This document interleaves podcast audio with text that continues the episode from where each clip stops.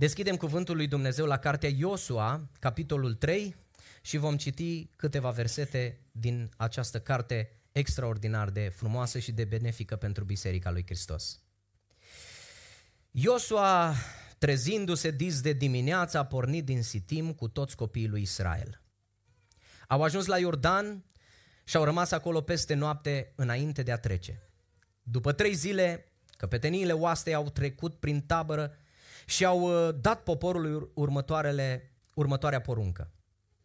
Când veți vedea chivotul legământului Domnului Dumnezeului vostru dus de preoți, care sunt din neamul leviților, să plecați din locul în care sunteți și să porniți după el.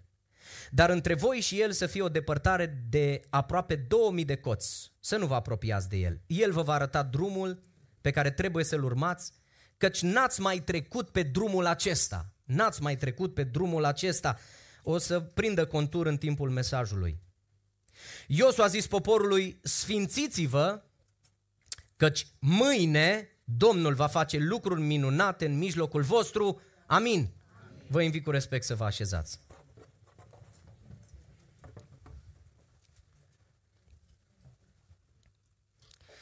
Mă gândeam că Iosu a trezit poporul dis de dimineață. Ce greu e uneori când mergi cu o echipă să-i trezești așa de dimineață. Am fost deseori cu grupul Speranța și uneori ajungeam la familiile care ne cazau undeva după miezul nopții. Familiile respective ne așteptau cu mâncare, uh, cel puțin cât am fost în turneu în America, o lună de zile cu ei după miezul nopții, după ce ai mâncat la biserică, oricum că frații au fost generoși, ajungeai și în familiile respective și acolo te așteptau cu mâncare, mai petreceai un timp, un ceas, două ceasuri cu ei, reușeai să ațipești o oră, maxim două și apoi undeva pe la patru dimineața trebuia deja să fii fresh, să urci în mașină, să încarci echipamentul și să mergi mai departe. Nu era tare ușor, nu era tare ușor și asta e o realizare mare a unui uh, om care conduce o lucrare, să reușească să-i trezească bine pe toți de dimineață și să fie angajați în lucrarea lui Dumnezeu.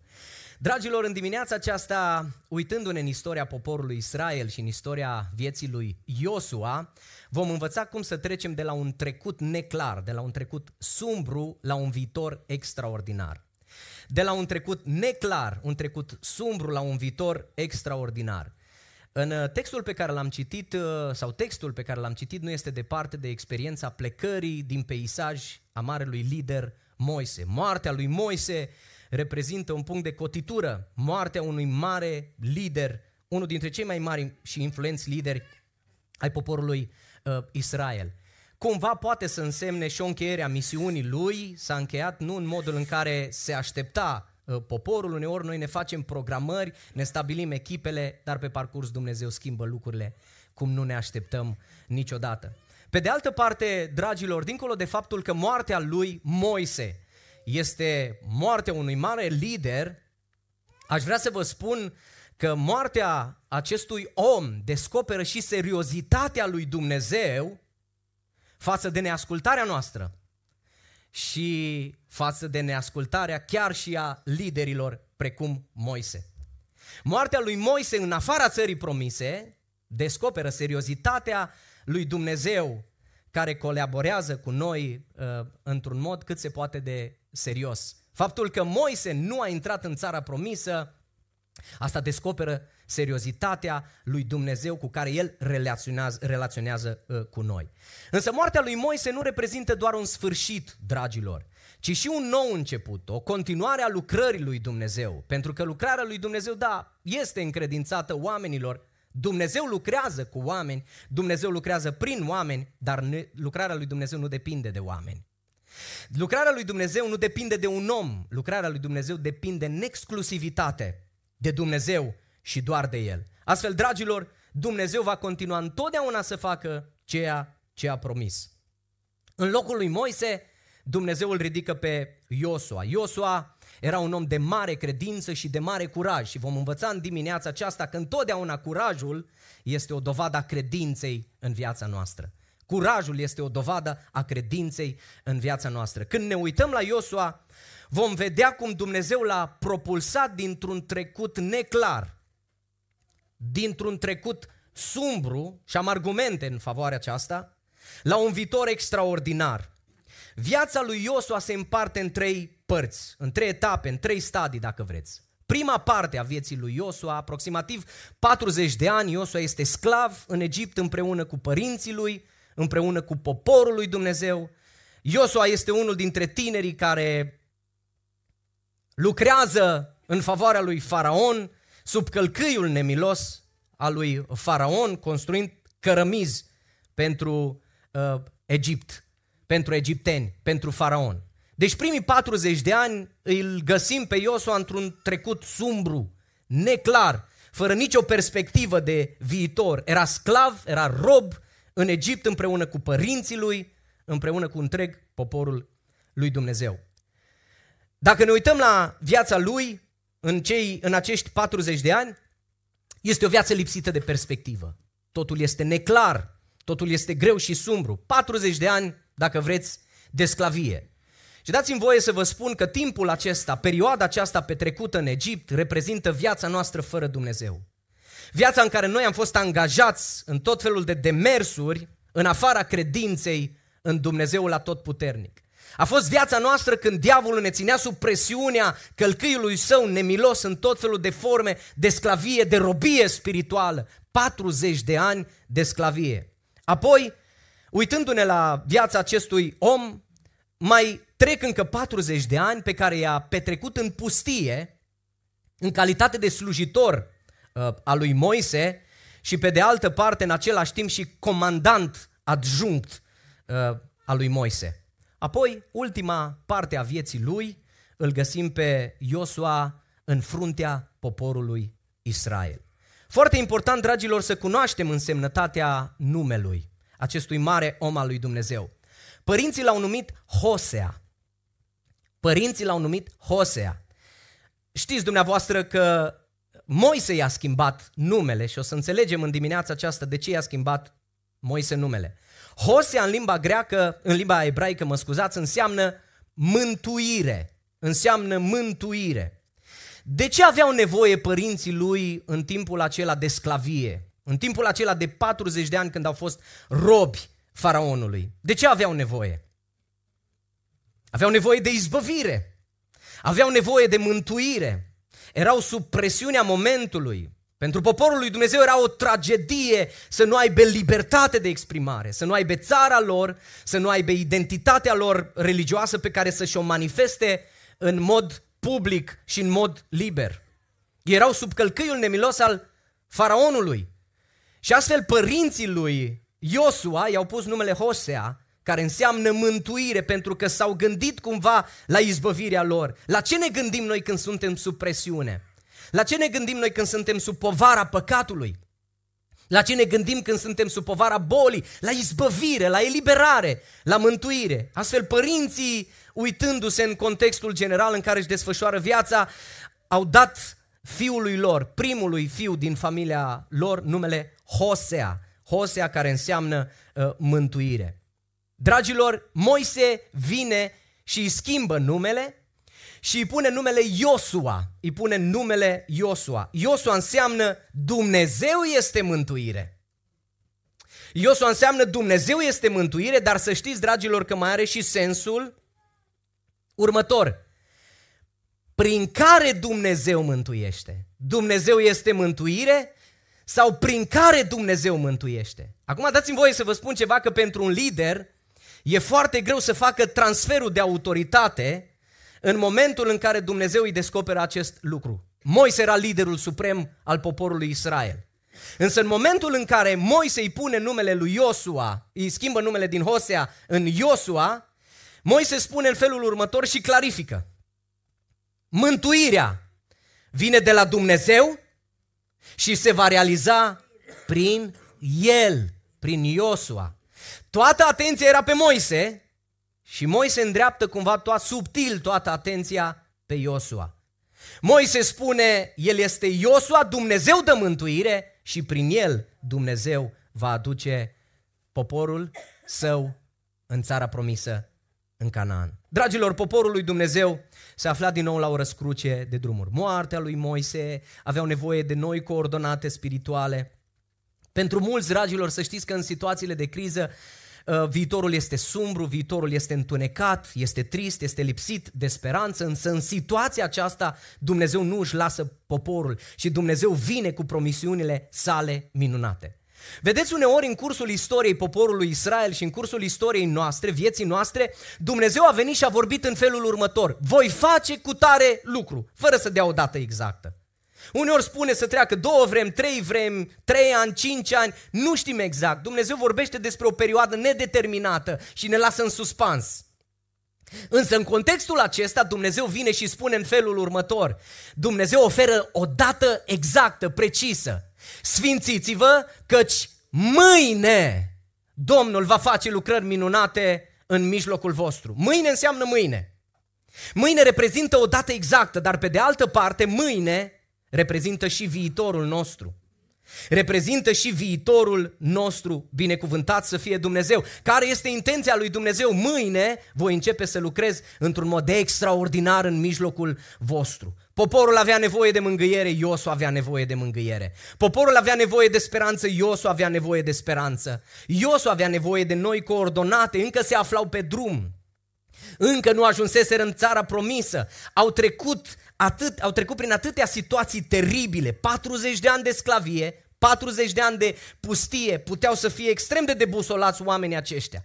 Când au ieșit din Egipt puteau să zică asta e echipa cu care o să intrăm în țara promisă și realizează acum înainte să intre în țara promisă că nu mai e aproape nimeni din echipa cu care au pornit, că Dumnezeu a schimbat lucrurile, că marele lider al lor, Moise, nu mai este în peisaj, toată atenția este îndreptată către Iosua. Dragilor, Dumnezeu își descoperă intenția față de poporul Israel și vestea bună pentru noi toți în dimineața aceasta este că Dumnezeu vrea să facă lucruri minunate în dreptul acestei biserici. Că Dumnezeu vrea să facă lucruri minunate în dreptul fiecăruia dintre noi că Dumnezeu vrea să facă lucruri minunate în casele noastre. Intenția lui Dumnezeu este să ne facă bine. Dumnezeu, Dumnezeu nu și-a schimbat intenția pe parcursul istoriei. Întotdeauna Dumnezeu are bune intenții față de noi. Dumnezeu are intenții bune față de poporul acesta. El întârzie cu judecățile sale pentru că tocmai vrea să-și exprime bunătatea față de noi. Dumnezeu are intenții bune față de biserica aceasta față de noi în mod personal, individual, față de casele noastre, față de familiile noastre, față de viitorul nostru. Planurile lui Dumnezeu sunt minunate. Binecuvântat să fie El. Dar să știți că pentru aceste promisiuni a lui Dumnezeu, dragilor, există aceste promisiuni extraordinare, există și cerințe extraordinare. Există și cerințe extraordinare și cerința lui Dumnezeu în toate generațiile, întotdeauna a fost următoarea. Sfințiți-vă Sfințiți-vă căci mâine Domnul va face lucrări minunate în mijlocul vostru. Nici o lucrare nu va dăinui dacă nu se respectă cerințele lui Dumnezeu. Și dragilor, trebuie să accentuez în dimineața aceasta și să spun încă o dată, apropo, salutăm familia Ursu, Dumnezeu să vă binecuvinteze. Ați venit așa tiptil, în mod tainic, Domnul să vă binecuvinteze și să vă dea favoare în toate proiectele extraordinare pe care le aveți. Dragilor, Vreau să accentuez în dimineața aceasta și să spun, pentru că a venit vremea să înțelegem odată pentru totdeauna. Să nu fim încurajați de niciun demers de nelegiuire care, prin care să credem că Dumnezeu va lucra oricum. Dumnezeu niciodată nu va lucra oricum, ci Dumnezeu întotdeauna va lucra precum a spus. Și vreau să mă repet în dimineața aceasta. Nici o lucrare unde nu există sfințirea vieții nu va dăinui, se va prăbuși într-o zi pentru că Dumnezeu nu lucrează oricum, ci Dumnezeu lucrează precum a spus. Și Domnul a zis poporului, sfințiți-vă. Sfințiți-vă că și mâine Domnul va face lucrări minunate în mijlocul vostru. În dimineața aceasta, cu ajutorul lui Dumnezeu, vom trece cumva de la trecutul sumbru, neclar, la viitorul extraordinar. Uitându-vă puțin în arhiva trecutului, ați văzut lucrurile clare, concludente? Nu le-ați văzut. Multe dintre ele au fost așa pur și simplu dezorganizate în viața noastră. Acum când ne uităm în urmă, vedem un Dumnezeu care a organizat un traseu, un drum pe care n-a mai fost niciodată. Dumnezeu ne-a dus pe acolo pe unde nu ne-am așteptat niciodată să fim. Și iată că, uitându-ne în urmă, în toată dezordinea planurilor noastre, vedem ordinea planurilor lui Dumnezeu, care este deosebit de minunat, deosebit de puternic și de plin de dragoste față de noi toți. Dragilor, după cum spuneam de fiecare dată, viitorul nostru pentru că este an electoral. Să știți că nu depinde de partidul care va ieși cumva la putere să conducă țara noastră. Nici de planurile noastre, cele mai bune planuri ale noastre. Viitorul nostru atârnă în mod absolut și exclusiv de Dumnezeu. Și de promisiunile sale pentru noi toți. Acum poporul lui Dumnezeu n-a scăpat. N-a scăpat. Era încă în drum spre țara promisă. Noi n-am ajuns la destinație, dragilor. Suntem în drum da? Parcurgem, suntem străini și călători și pornim de mersuri după de mersuri, ne trezim în fiecare dimineață să continuăm viața de credință, încă n-am atins toate obiectivele vieții noastre terestre aici până să ajungem în împărăția lui Dumnezeu. Și vreau să vă spun că poporul lui Dumnezeu avea încă înainte pericole, avea piedici, avea tentații, dar peste toate acestea străluceau promisiunile lui Dumnezeu. Promisiunile pe care Dumnezeu le-a oferit acestui popor. Și prima promisiune pentru cei care își sfințesc prezentul, bineînțeles că pentru poporul lui Dumnezeu de atunci, dar și pentru noi toți, pentru că intențiile lui Dumnezeu nu s-au schimbat. Dumnezeu are pentru noi un viitor și o nădejde. Toate planurile lui Dumnezeu sunt extraordinare. Voia lui Dumnezeu este bună, plăcută. Toate intențiile lui Dumnezeu sunt pentru noi, sunt în favoarea noastră, nu împotriva noastră. Dar prima promisiune pentru cei care își sfințesc prezentul, fără de care nicio lucrare nu va dăinui. Să nu ne așteptăm, dragilor, să meargă lucrarea aceasta dacă nu ne sfințim viețile. Să nu ne așteptăm să avem progres spiritual dacă nu ne sfințim viețile. Să nu ne așteptăm la nicio reușită spirituală, la niciun viitor extraordinar dacă nu ne sfințim viețile. Promisiunea lui Dumnezeu scoate în evidență și cerința lui Dumnezeu. Sfințiți-vă, căci începând de astăzi, Dumnezeu va lucra într-un mod extraordinar în mijlocul nostru. Cel care ia inițiativa să sfințească viața deja atrage toată favoarea lui Dumnezeu peste el. Și Dumnezeu nu doar de mâine, începând de astăzi, El lucrează într-un mod extraordinar în mijlocul nostru. Cine își sacralizează prezentul pentru gloria lui Dumnezeu, va avea un viitor glorios, un viitor strălucit. Ce învățăm, dragilor, uitându-ne în, în cartea aceasta extraordinar de importantă, de la care putem să tragem învățături deosebite? Învățăm în felul următor că apele nu ne vor îneca. Apele nu ne vor îneca. Prima promisiune, apele nu ne vor îneca. Și ca să aduc puțin mai în zona noastră de înțelegere, problemele nu ne vor opri, ci ne vor propulsa. Problemele nu ne vor opri, ci ne vor propulsa. Deci dacă vrem să avem o viață extraordinară, va trebui să înțelegem de la început că vom întâmpina probleme. În cer, pe flori, nu poți fi dus. Astfel, în viața de credință există o sumedenie de probleme cu care ne vom confrunta. Dar apele nu ne vor îneca, dragilor, problemele nu ne vor opri, ci ne vor propulsa. Acum, în fața poporului, în fața israeliților se afla Iordanul care, în acea perioadă, se revărsa peste maluri datorită topirii zăpezii de pe munți, spun cei mai mulți comentatori. Din, dincolo de râul uh, Iordan era Ierihonul, o, certat, o cetate foarte bine fortificată.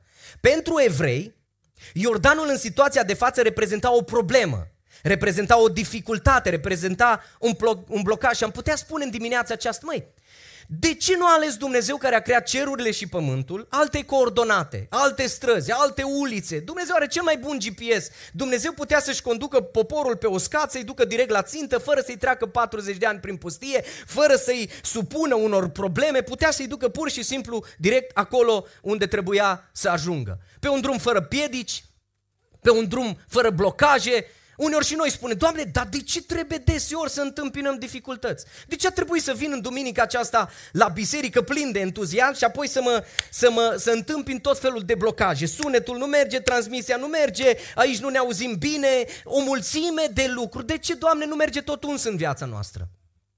Ne întrebăm deseori, de ce se întâmplă toate lucrurile acestea?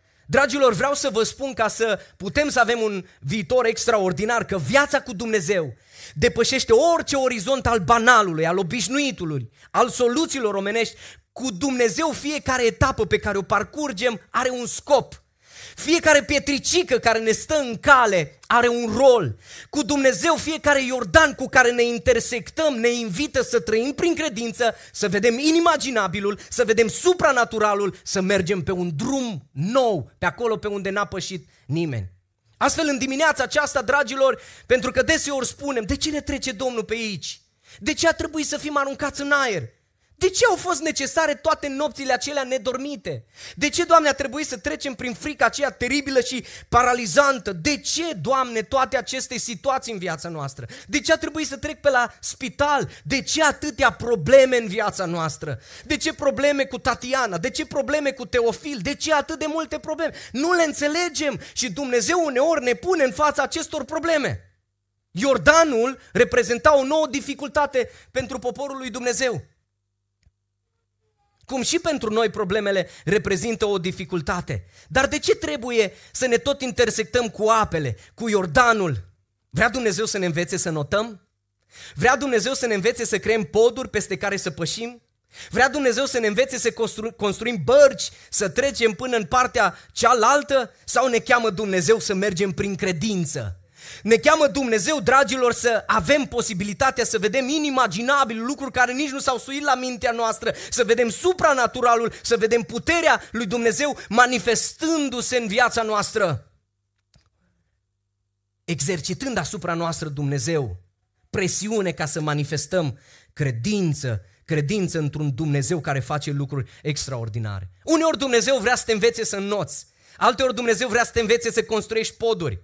Uneori, în anumite situații, Dumnezeu te invită, domne, construiește-ți o barcă și dă drumul cu ea în larg. Însă, dragilor, vreau să vă spun în dimineața aceasta că Dumnezeu ne intersectează cu Iordanul ca să-și arate puterea Lui, ca să vedem cine conduce viața noastră și ca să exercite credință în noi. În fața noastră sunt multe probleme. Biserica Protector n-a scăpat de probleme. Sunt multe probleme. Noi din față le știm mai bine decât dumneavoastră. Uneori n-am transmis povara aceasta doar ca să nu cădeți sub uh, presiunea poverii. Să nu cădeți, dar să știți că sunt încă multe probleme în fața noastră. În fața noastră este Iordanul inundat de topirea zăpezii. Dar în prima instanță asta înseamnă două lucruri, cel puțin acum vorbesc ca un copil. Primul lucru, dacă s-a topit zăpada, înseamnă că vine primăvara, aleluia, și că împreună cu noi este Dumnezeu și promisiunile sale. Și fie că Dumnezeu va despărți apele ca să trecem pe uscat, fie că Dumnezeu ne va chema ca și pe Petru să mergem pe ape, fie că Dumnezeu va trimite o balenă ca și după Iona să ne ducă undeva la destinație acolo unde trebuie să fim dacă fugim de lucrarea lui Dumnezeu, Dumnezeu va lucra într-un mod supranatural, într-un mod extraordinar. Iată, poporul a ajuns în fața râului inundat, aveau înainte două perspective. Iordanul care reprezenta o problemă, o dificultate și promisiunile lui Dumnezeu făcute lui Iosua, așa anume că oriunde va călca talpa piciorului tău, acel teritoriu va fi luat în stăpânire. Acel teritoriu va fi luat în stăpânire. Ascultați și a spus cuvântul lui Dumnezeu. Și de îndată ce preoții care duc chivotul Domnului Dumnezeului întregului pământ vor pune talpa piciorului în apele Iordanului, talpa piciorului în apele Iordanului, care Iordan care era inundat, da, acolo e mlaștină. În momentul în care au pus picior, cei mai mulți dintre noi zice ne afundăm, ne umplem de mocirlă, e o zonă instabilă, nu putem să mergem acolo, nu, nu reprezintă un viitor strălucit pentru noi ceea ce se vede înainte, însă, dragilor, reprezintă un viitor pentru că deasupra Iordanului inundat sunt promisiunile lui Dumnezeu, care este daș și amin, binecuvântat să fie numele Lui. Dragul meu, și draga mea, în dimineața aceasta, dacă Dumnezeu te trimite într-o direcție, dacă Dumnezeu te-a făcut să te intersectezi cu Iordanul în dimineața aceasta, dacă vreți că mlaștina sub picioarele tale este tot mai moale și încep să te afunzi, vreau să spun ceva în dimineața aceasta, că Dumnezeu te cheamă să mergi prin credință.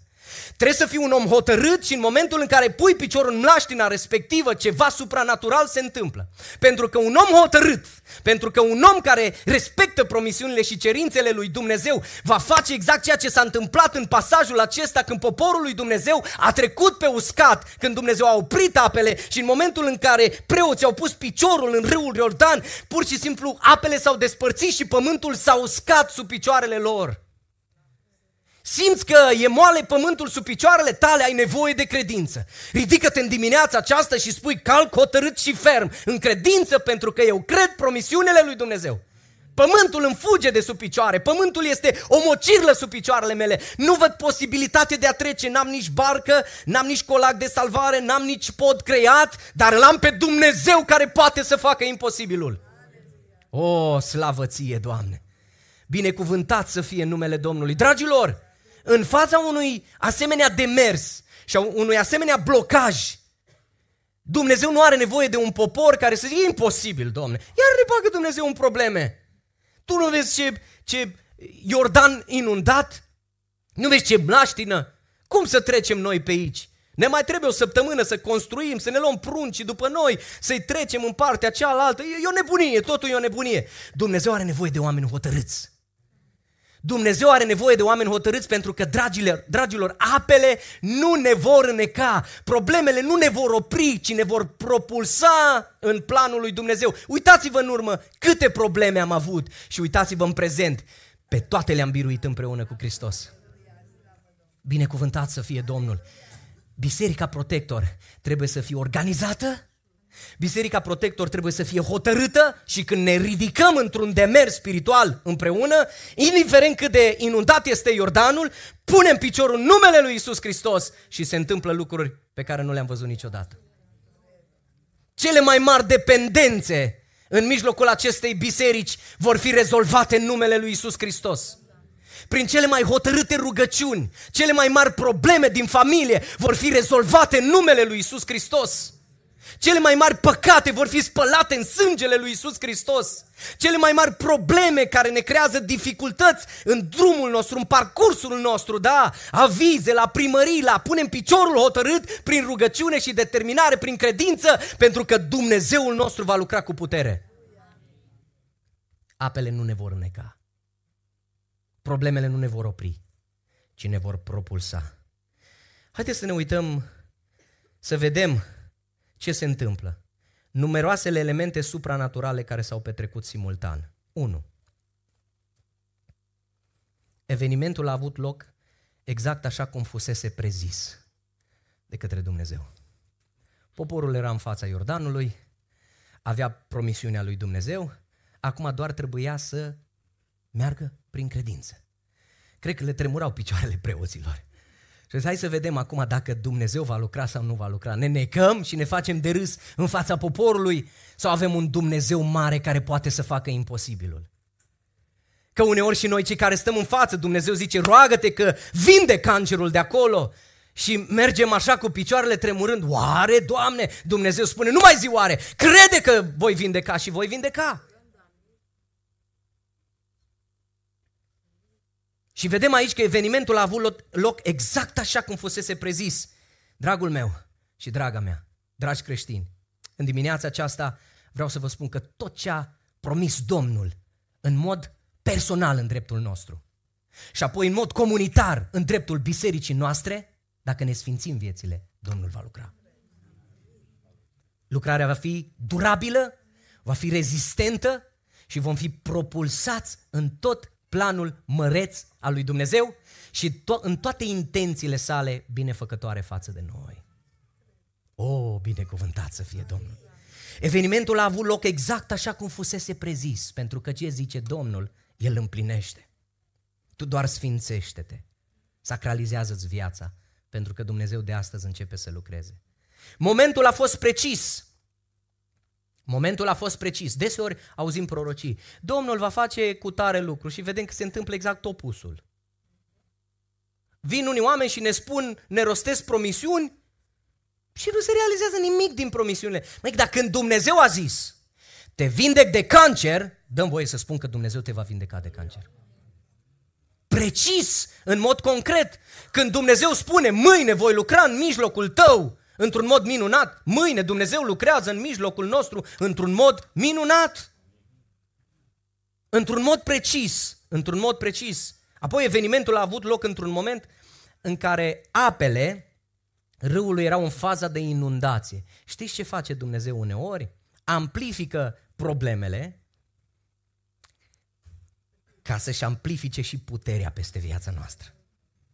Spun unii comentatori că nu s-a dus la Lazar după trei zile, ca să nu zică cineva că ar fi fost în comă și să-și revină. S-a dus după patru zile, când după patru zile deja trupul intră în descompunere. S-a dus după patru zile ca miracolul să fie mai evident, mai clar și puterea lui Dumnezeu să fie dovedită. Uneori Dumnezeu te lasă în fața medicului și spune, ai cancer, ai problema respectivă, ești pe punctul de a muri, ești pe... și uneori se amplifică și noi nu înțelegem de ce Dumnezeu face toate aceste lucruri și Dumnezeu ne spune în dimineața aceasta, apele nu vă vor îneca, problemele nu vă vor opri, ci vă vor propulsa în tot planul lui Dumnezeu. Și apoi Dumnezeu intervine într-un mod extraordinar. Apoi, dragilor, zidul de apă a rămas intact mai multe ore sau poate chiar o zi întreagă, spun unii comentatori. În momentul în care preoții au pus picioarele în apă, spune cuvântul lui Dumnezeu că apele care se coboară de sus, din sus s-au oprit și s-au înălțat grămadă la o foarte mare depărtare de lângă cetatea Adam, care este lângă Țartan. Iar cele ce se coborau spre Marea Câmpiei, care este Marea Sărată, s-au scurs de tot. Și acum dați-mi voie să vă spun ceva, dragilor. În dreptul unui popor și în dreptul unor persoane care se sfințesc, pot să se ridice cele mai crunte și cumplite valuri, cele mai nenorocite atacuri. Dumnezeu le va opri pe toate. Lucrarea aceea nu poate fi afectată de vrăjmași, de planurile nerușinate ale unor oameni, atâta timp cât Dumnezeu este acolo. Nici o armă făurită împotriva ta nu va avea izbândă. Dumnezeu o va face inutilă. Slăvit să fie Domnul. Apoi, albia moale și umedă a râului s-a uscat dintr-o dată. De două ori este mențiunea aceasta în Scriptură. S-a uscat dintr-o dată. Eu am fost la Iordan, în partea aceea mai mlăștinoasă. Am fost acolo și e foarte... E un mâl acolo, e, un, e urât. Chiar e urât. Și mi-am ridicat așa pantalonii ca să nu mă murdăresc. M-am băgat pe acolo, dar po- poți să te duci așa ușurel. Sigur că atunci era un flux mai mare. Însă, dragilor, albia moale și umedă a râului s-a uscat dintr-o dată. Și aici este miracol. Deci știți ce a făcut Dumnezeu? Te voi duce pe un drum pe care n-ai fost niciodată. Păi care dintre ei ar mai fi atins vreodată pământul uscat uh, de sub râul Iordan? Nici unul dintre ei. Dumnezeu ne cheamă la ceva neobișnuit, dragilor. Lăsați-l pe Dumnezeu să explorăm, sau haideți să explorăm împreună cu Dumnezeu supranaturalul. Și când trecem dincolo de el, să spunem, am fost pe un drum pe care n-am fost niciodată. Și drumul acela s-ar putea să fie uneori vizita la spital, când medicul îți spune, vei muri. Și Dumnezeu spune, apele nu te vor neca, am să te izbăvesc problemele nu te vor doborâ. Am să te proslăvesc. Am să te propulsez. Preoții care duceau chivotul legământului Domnului s-au oprit pe uscat în locul Iordanului, în mijlocul Iordanului. S-au oprit în mijlocul Iordanului, în timp ce Israelul trecea pe uscat. Trecea pe uscat, spune cuvântul lui Dumnezeu, până a isprăvit tot poporul de trecut Iordanul. Apoi, după ce tot poporul a trecut Iordanul, spune cuvântul lui Dumnezeu că apa a revenit imediat la locul ei, de îndată ce israeliții au trecut de cealaltă parte și preoții au ieșit din râu. Când au ieșit preoții care duceau chivotul legământului Domnului din mijlocul Iordanului și când au călcat cu talpa picioarelor pe uscat, apele Iordanului s-au întors la locul lor și s-au revărsat ca mai înainte peste toate malurile lor. Ce a spus Isaia? Dacă vei trece prin ape, eu voi fi cu tine. Ne intersectăm cu Iordanul? Da. Dar suntem împreună cu Dumnezeul care face o cale prin pustiu și prin mare. Dacă vei trece prin ape, eu voi fi cu tine. Și ascultați mențiunea. Și râurile nu te vor îneca. Chiar dacă ajungi să te zbați Chiar dacă ajungi să deznădăjduiești, chiar dacă ajungi să te prăbușești, prăbușirea nu înseamnă deslipirea totală de Dumnezeu. Dumnezeu dă putere celui ce cade în leșin. Binecuvântat să fie numele Lui. A doua promisiune e că zidurile nu ne vor împiedica. Zidurile nu ne vor împiedica să cucerim. Asta știți ce înseamnă, dragilor? Că toate zidurile care ne stau înainte toate zidurile care ne stau înainte vor fi dărâmate, iar Biserica lui Hristos va fi zidită. Diavolul vrea altfel. Biserica lui Hristos să fie dărâmată și zidurile întărite. Să știți că în fața bisericii noastre sunt o mulțime de ziduri care încă blochează potențialul nostru. Sunt o mulțime de ziduri care încă blochează potențialul nostru, dar vă spun în numele lui Isus Hristos. Zidurile nu ne vor împiedica să cucerim teritorii după teritorii. Zidurile în cele din urmă vor fi dărâmate, iar biserica lui Hristos va fi zidită. Spune cuvântul lui Dumnezeu, Ierihonul era închis și întărit de teama copiilor lui Israel, nimeni nu ieșea din el și nimeni nu intra în el. Domnul a zis lui Iosua, iată dau în mâinile tare Ierihonul și pe împăratul lui, pe vitejii lui Ostași. Înconjurați cetatea voi, toți bărbații de război dând ocol cetății odată. Așa să faci șase zile. Șapte preoți să poarte înaintea chivotului șapte trâmbițe de corn de berbec. În ziua șaptea să înconjurați cetatea de șapte ori și preoții să sune din trâmbițe. Când vor suna lung din cornul de berbec și când veți auzi sunetul trâmbiței, tot poporul să scoată strigăte mari, spune cuvântul lui Dumnezeu, atunci zidul cetății se va prăbuși și poporul să se suie, în, să se suie fiecare drept înainte. Dragilor, Ierihonul era o cetate fortificată. Dar zidurile ei n-au avut decât scopul de a-i păstra, păstra pe locuitorii ei înăuntru, de a-i păzi temporar, pentru a fi supuși judecății. Fiți atenți cât de, de înțelept este Dumnezeu.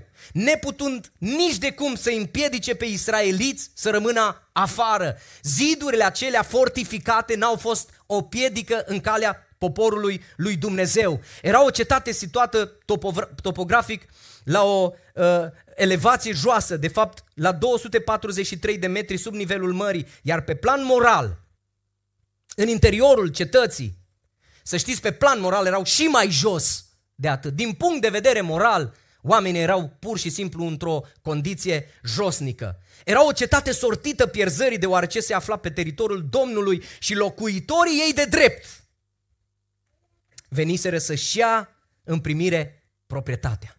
Oriunde va călca talpa piciorului tău, va fi un teritoriu câștigat pentru numele lui Isus Hristos. Dragilor, multe lucruri din viața noastră se prefigurează la orizont ca niște ierihonuri care ne împiedică înaintarea spre însușirea moștenirii noastre. Uneori părem pur și simplu descurajați. Uneori suntem eh, descurajați de zidul înalt și fortificat care ne stă înainte, de intensitatea încercărilor care ne împresoară. În acele momente un lucru trebuie să facem, să declarăm și să ne însușim biruința pe care o dăruiește Domnul și să mergem înainte prin credință cu ochii ațintiți la Dumnezeul nostru care poate să facă imposibilul. Singurul de la care ne vine izbăvirea este Dumnezeu, binecuvântat să fie numele Lui. Dar vreau să vă spun ceva în dimineață dimineața aceasta. Pentru a dărâma zidurile, biruința depinde și de strigătul dumneavoastră. Biruința depinde și de rugăciunea dumneavoastră. Biruința depinde și de dăruirea dumneavoastră. Biruința depinde și de implicarea dumneavoastră. Biruința depinde și de postul dumneavoastră. Biruința depinde și de modul în care ne sfințim la comun toți împreună viața.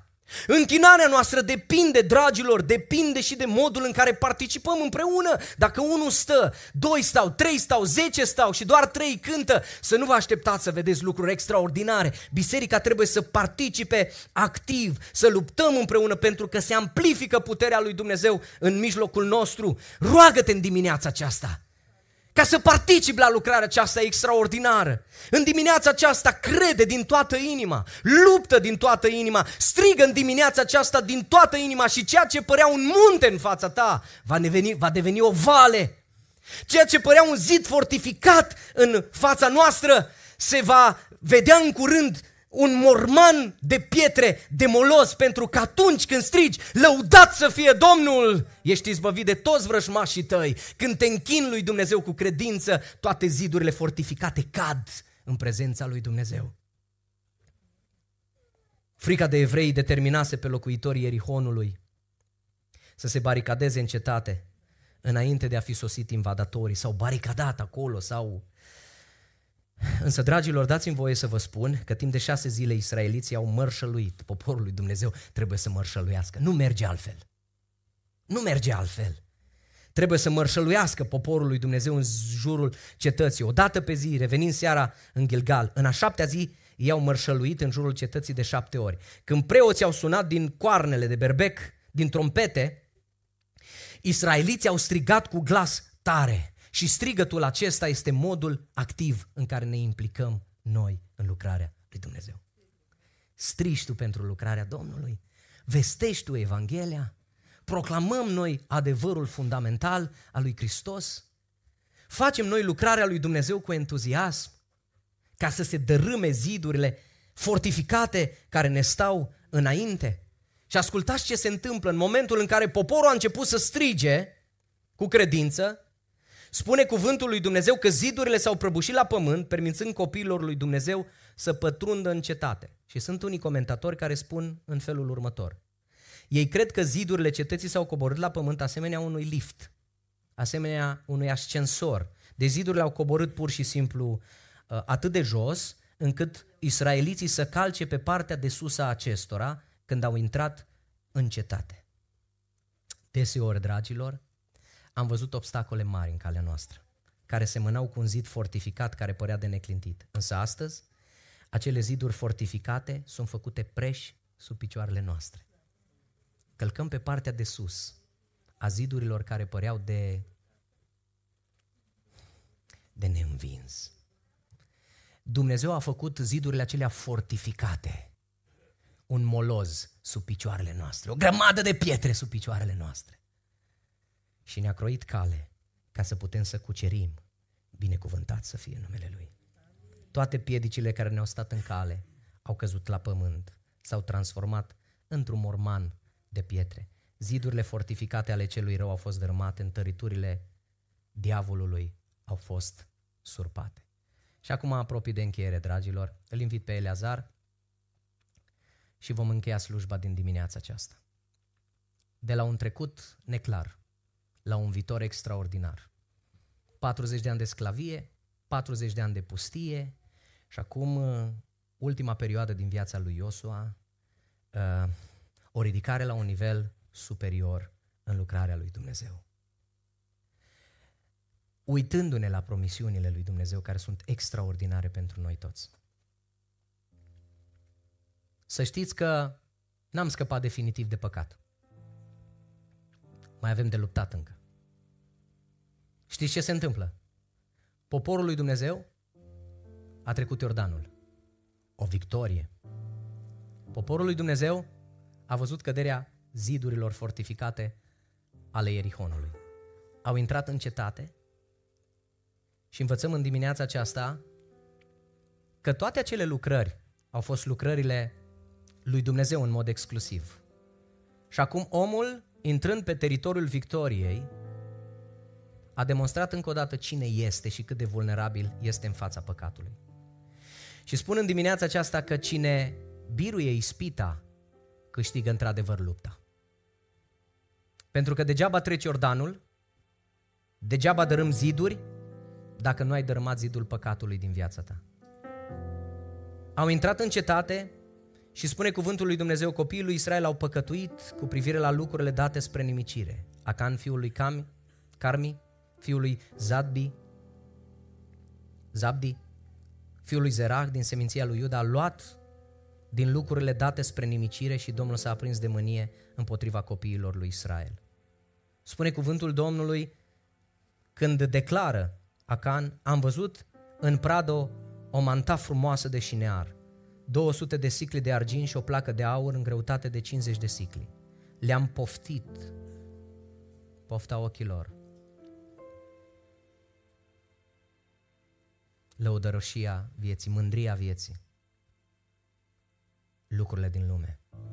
Încă mai avem de luptat cu ele. Dragilor, sunt oameni care au trecut Iordanul. Sunt oameni care au văzut zidul fortificat prăbușindu-se sub picioarele lor. Și când au ajuns într-o zonă de bunăstare și de confort, ochii li s-au îndreptat spre plăceri, spre păcat. Și n-au făcut altceva decât să cucerească teritoriul, în loc să cucerească teritoriul respectiv, punând talpa piciorului, i-a îngropat pământul. Pentru că Acan a fost îngropat sub un morman de pietre. Păcatul din viața lui Acan i-a stabilit epitaful, i-a stabilit, dacă vreți, mormântul și piatra funerară. Păcatul din viața noastră pândește. Și e foarte important în cursul alergării noastre pe calea credinței. Să nu uităm niciodată că putem să trecem Iordanul, să dărâmăm ziduri și apoi să fim biruiți de propriul păcat din viața noastră. Păcatul care ne înfășoară atât de lesne. Dragilor, până vom ajunge în împărăția lui Dumnezeu, Biblia spune nu iubiți lumea, nici lucrurile din lume. În versetul acesta este răspunsul cel mai concret și concludent dat uh, celor care merg pe Evanghelia prosperității. Că ei vor numai bani. Banii sunt din cer sau din lume? Din lume, da? Ei ce vor? Numai bunăstare, numai bani, numai... Nu iubiți lumea, nici lucrurile din lume. Dacă vom iubi lumea și lucrurile din lume, vom fi îngropați sub un morman de pietre, pietrele păcatului. Și acum mă grăbesc ca să închei pentru că este ora 12. Următoarea promisiune, dragilor, este că moștenirea ne este asigurată. Răsplata ne este asigurată. Să mă ascultați bine ce spun în dimineața aceasta. Fiecare rugăciune făcută cu credință. Fiecare ban dat din toată inima. Fiecare vizită la spital. Fiecare lacrimă la închinare. Fiecare drum parcurs pentru Domnul. Fiecare pahar de apă fiecare lucru minuscul pe care l-am făcut în numele Domnului Isus Hristos va fi răsplătit. Cu generozitate din partea lui Dumnezeu. Să știți, dragilor, că lupta noastră nu este în zadar. Lacrimile noastre nu sunt în zadar. Sacrificiile noastre nu sunt în zadar.